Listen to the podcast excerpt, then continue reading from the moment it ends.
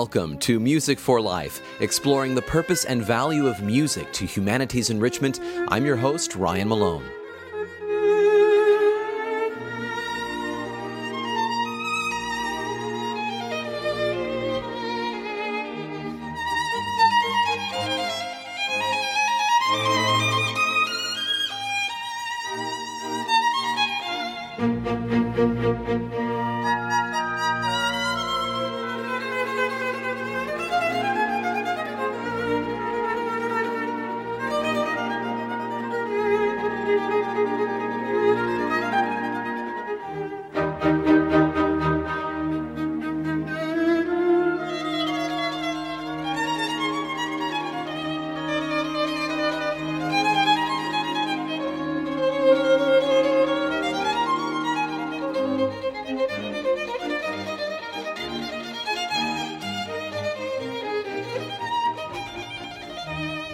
Episode of Music for Life, we open the program with a portion of the first movement of Mozart's Sinfonia Concertante. It's a recording by the Israel Philharmonic Orchestra, conductor Zubin Mehta, violinist Itzhak Perlman, and violist Pinchas Zukerman. This piece is an orchestral work which features a violin viola duet, and it stands as one of the great duets of music history.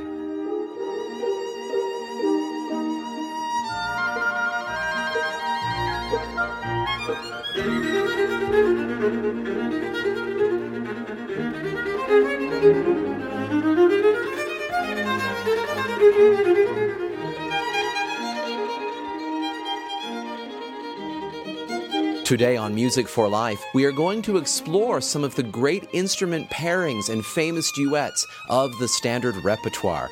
In our Sounds of Scripture segment, we will examine one particular duo whose singing helped open prison gates.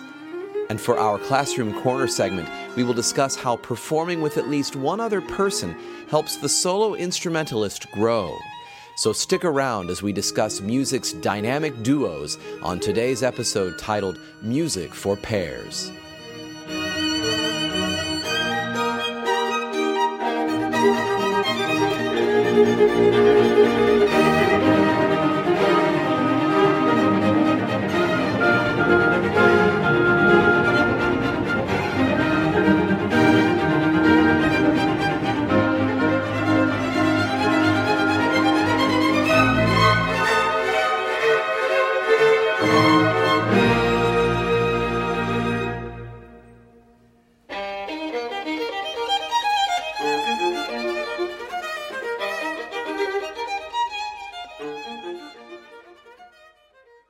Last season on Music for Life, we discussed some of the basic instrument families and how they were exploited throughout history. That's a finite list of things to explore, so as I stated at the beginning of this season, I want to explore different combinations of instruments, the great trios, quartets, and so on of music history. We've already discussed the great solo repertoire of history from instruments that are usually not heard completely solo, but accompanied. And today, let's explore compositions that pair two instruments together. Before we get into our usual sweep of standard music history, let's have a brief Sounds of Scripture segment where we survey the Bible's many references to music for a longer sweeping historical perspective on our episode's theme. And I think this is an interesting tie in to our subject. The Bible is full of pairs, dynamic duos, not necessarily mentioned in a musical sense, but in a functional sense. The New Testament constantly references God the Father and Christ the Son. On the human level, in the Old Testament, there were teams like Moses and Aaron and other prophet king or prophet priest duos. In the New Testament, the ministry of the New Testament church commonly went out in pairs, and we have one such pair worth noting here as there is a musical reference surrounding them. Now, this wasn't a typical music performance as we would think of it today. I'm talking about the ministerial team of Paul and Silas. They had been savagely beaten and imprisoned while in Philippi, and Acts 16:24 says they were thrust into the inner prison, which would have been the worst conditions in the whole place, their feet even being bound in stocks. Verse 25 says, "And at midnight Paul and Silas prayed and sang praises unto God, and the prisoners heard them. Again, this wasn't your typical music performance, but their singing was loud enough to be heard by all the prisoners outside the inner prison. The Bible is sure to record the results of this performance. Verse 26 says, Suddenly there was a great earthquake, so that the foundations of the prison were shaken, and immediately all the doors were opened, and everyone's bands were loosed. Everyone's bands were loosed. The prison keeper woke up and saw all the doors open and almost killed himself, thinking all the prisoners would have fled on his watch. But Paul cried with a loud voice, verse 28 says, Do yourself no harm, for we are all here. The keeper of the prison was so moved by what happened, he wanted to know more about the God of Paul and Silas and what he needed to do to be saved. The miraculous result of this duo's loud singing of praises were twofold the literal earth shaking that loosed the prison's restraints, but also the spiritual earth shaking, you could say, that occurred in the life of the jailer who became converted after all this. All of it was a result of the singing of praises from these two men of God. The Greek for sing praises is one word, hymneo, from where we get our word hymn. The meaning of that word shows that it was not just singing that they were doing, but they were praising and celebrating in their singing. These weren't mournful dirges, but joyous celebrations from this wounded and imprisoned duo. Certainly, the prison conditions would confirm to us that this pair sang unaccompanied, but they lifted up their voices loudly in these hymns nonetheless. This has been Sounds of Scripture. You are listening to Music for Life. I'm your host, Ryan Malone. This is KPCG. Today we are exploring the great instrument pairings and famous duets of music history in an episode I've titled Music for Pairs. The Baroque era contains a fair share of duets. The vocal literature contains pairings of different vocal soloists throughout the operas and oratorios that were written. Then there are the bevy of concertos for two instruments. Every violin student who goes through the Suzuki method plays some of the Bach concerto for two violins. There's also Handel's double concerto for oboe and bassoon. Handel also wrote a concerto for two cellos, as did Vivaldi. We're going to hear a double concerto by Vivaldi, the concerto for two trumpets. It's the only one of its kind produced by the composer.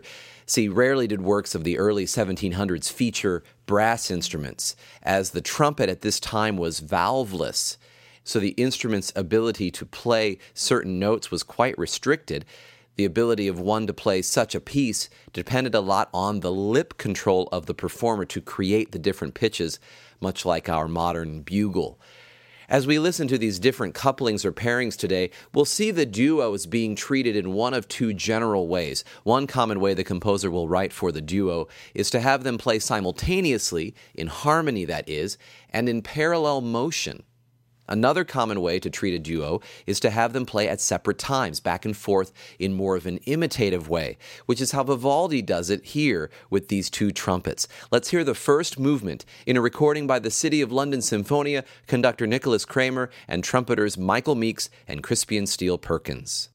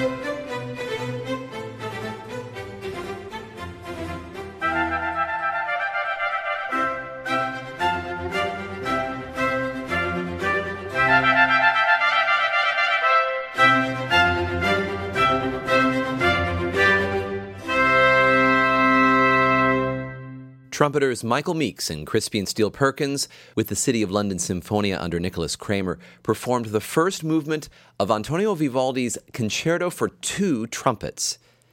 And that was an example from the Baroque era. As we move into the classical era, we approach the big three composers Haydn, Mozart, and Beethoven. Haydn wrote six sonatas for two violins. Beethoven wrote a handful of duos, one for two violins, one for two flutes, and one for unaccompanied viola and cello but a more common pairing of the time was that of two pianists. There have been many works written for two pianists at one piano. Mozart wrote four full sonatas for four hands on one piano, and we've talked a lot about the Mozart two piano sonata. So, four hands, two pianos. Mozart even wrote a piano concerto for two pianos and orchestra. As stated at the top of this program, we always use another pairing of Mozart's at the beginning and end of each episode of Music for Life, the first movement of the Sinfonia Concertante in E flat. A Sinfonia Concertante might commonly showcase multiple soloists within an orchestra. This particular one, though, works more like a double concerto for violin, viola, and orchestra. As our classical era example, let's hear the charming third and final movement of this lovely partnership of violin and viola. This is from the same recording I played earlier.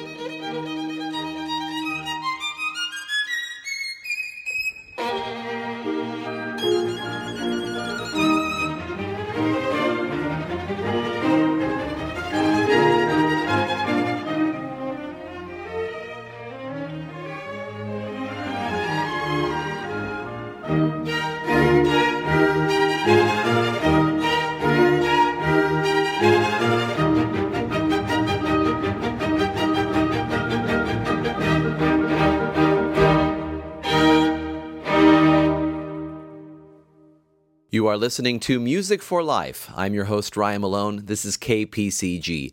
Today's episode is titled Music for Pairs, P A I R S, and in it we are exploring the great instrument pairings and some significant duets of music history. That was violinist Itzhak Perlman and violist Pinchas Zukerman, along with the Israel Philharmonic Orchestra under conductor Zubin Mehta, in that recording of the third movement of Mozart's Sinfonia Concertante for violin, viola, and orchestra. And as I said, you hear the first movement of that to begin and end Music for Life each week.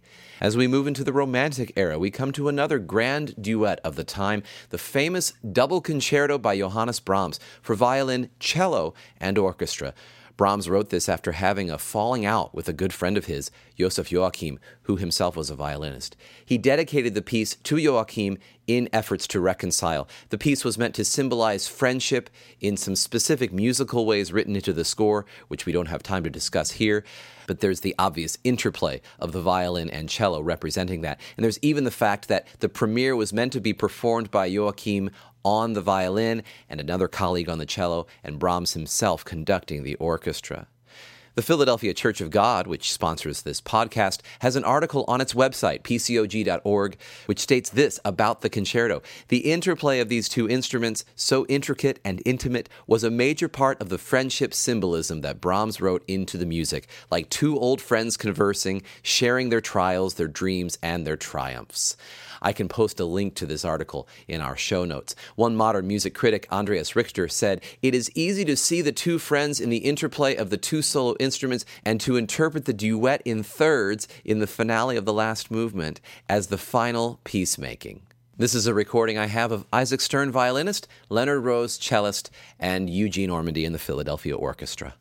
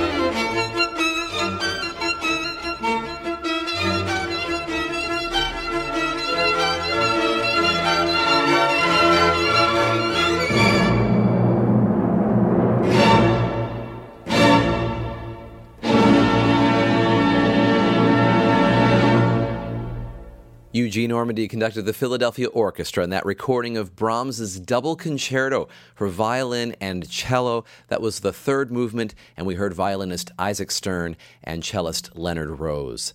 In the genre of opera, there are loads of wonderful duets. On one of our pre concert talk episodes, I played the famous flower duet from Leo Delibes' opera Lakme. Another great duet from the opera literature is from Georges Bizet's opera The Pearl Fishers.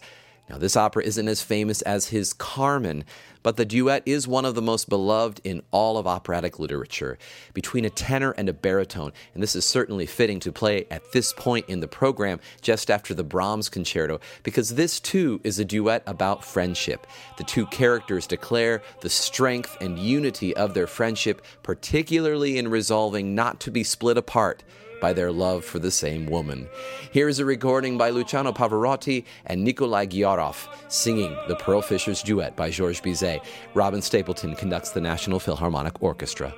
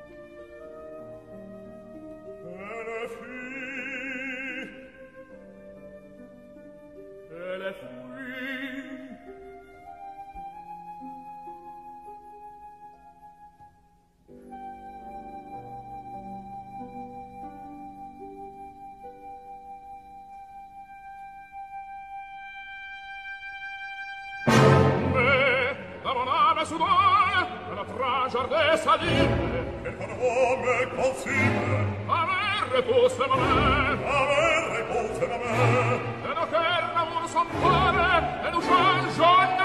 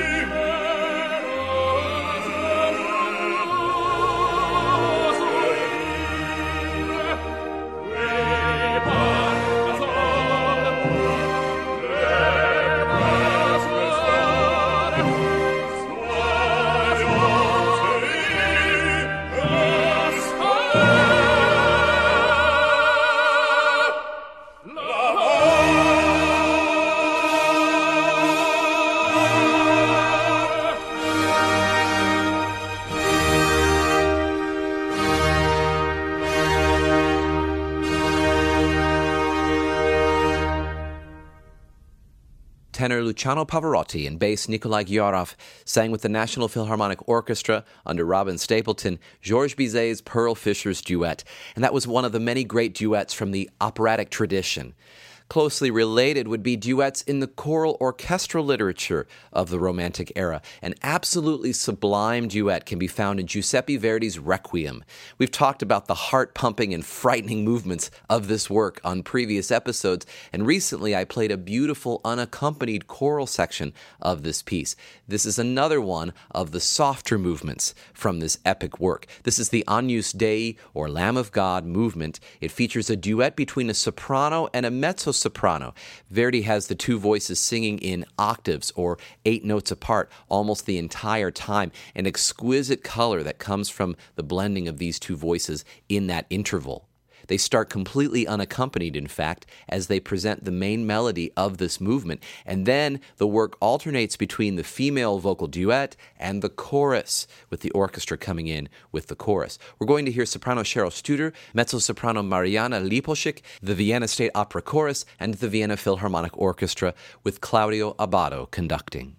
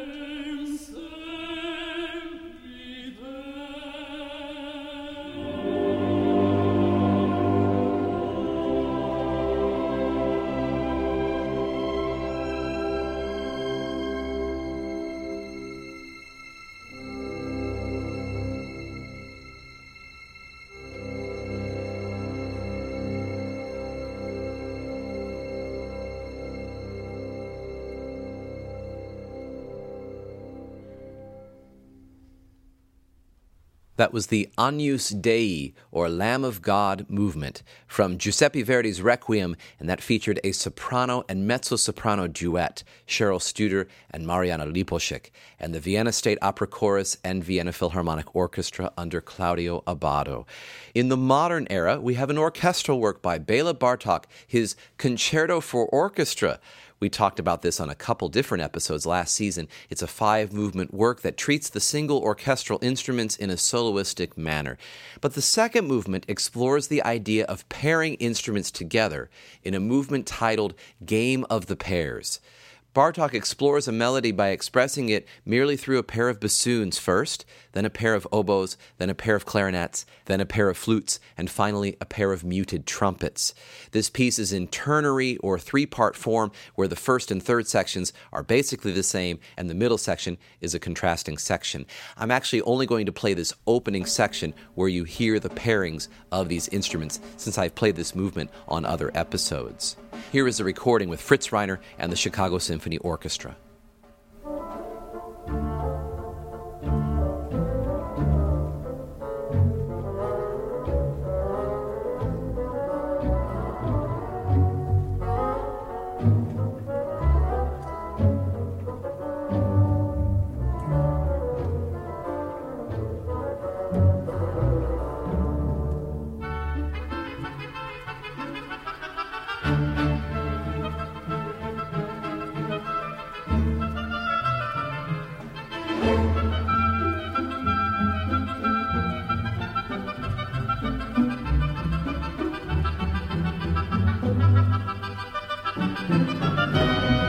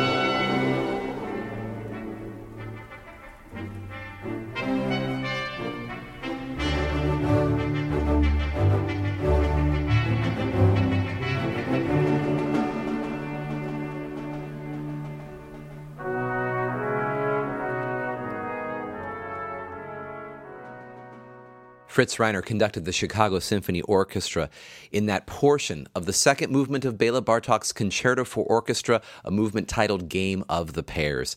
Next, let's have our classroom corner where we explore different methods and curricula for introducing young people to music.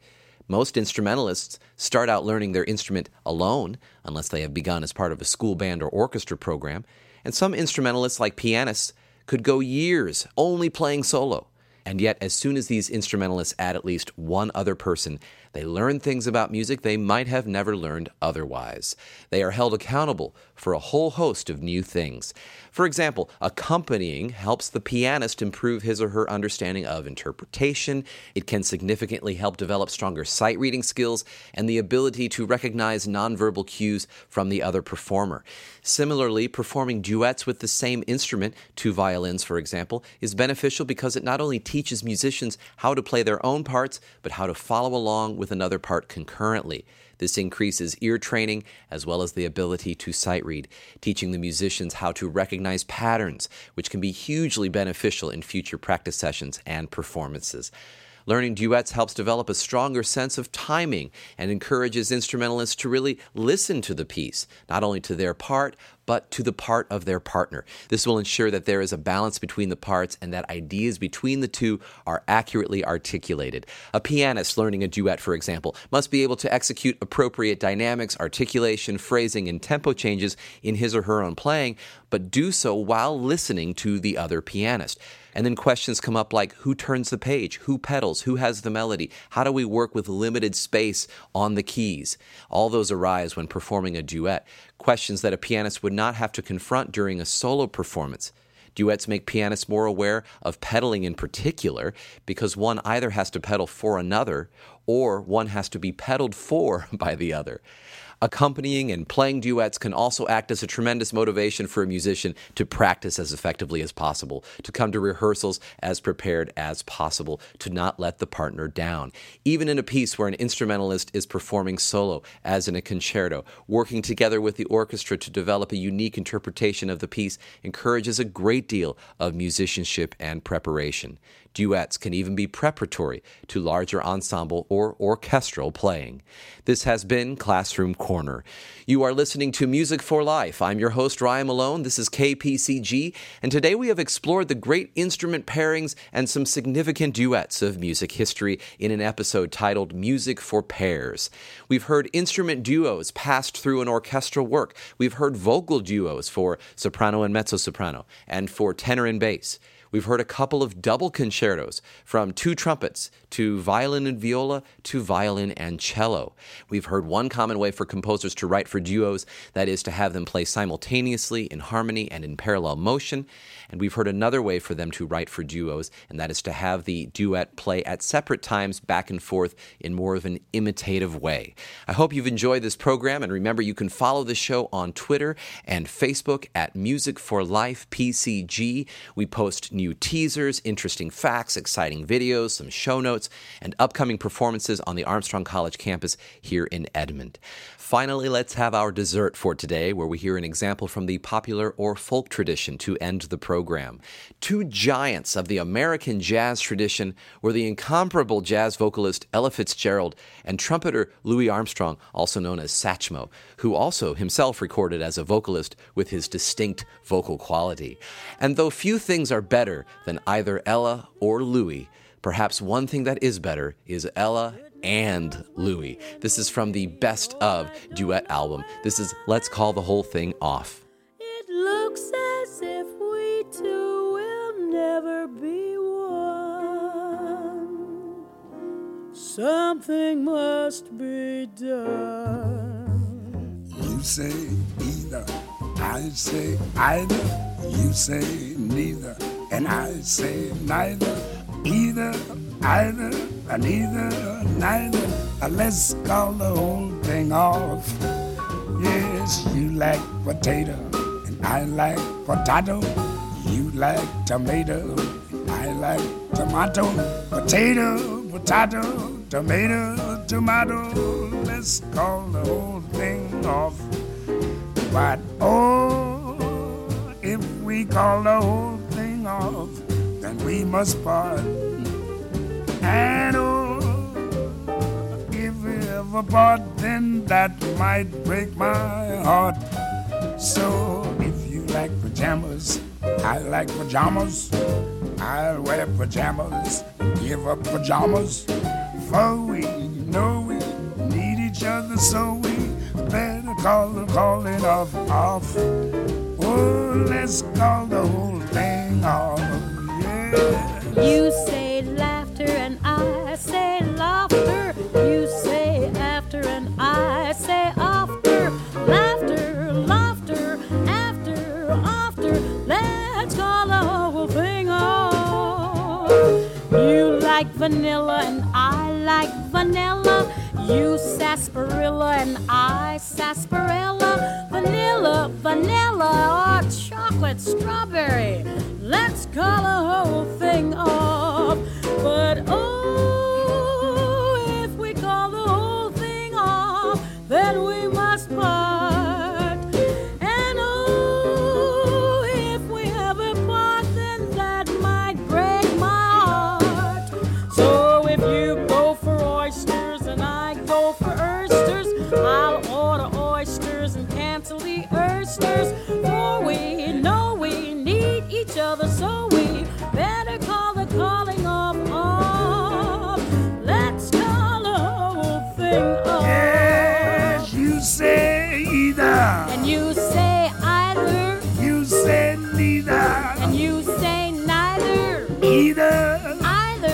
neither. and neither. Let's call the whole thing off. Oh, yes. You like potato. And you like potato, You like tomato. and you like tomato, Potato. potato, Tomato. tomato. Let's call the whole thing off. But oh, if we Call the whole thing off. then we must part. And Oh,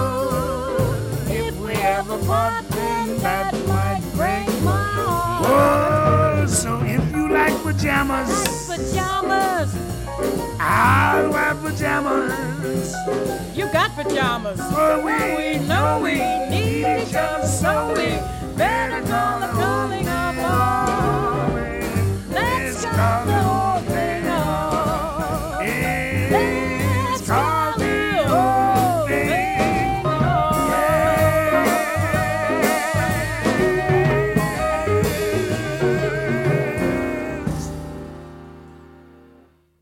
You have been listening to Music for Life, a production of KPCG 101.3 on the FM dial in Edmond, Oklahoma. From the Herbert W. Armstrong College campus, I'm Ryan Malone. Thanks for joining me.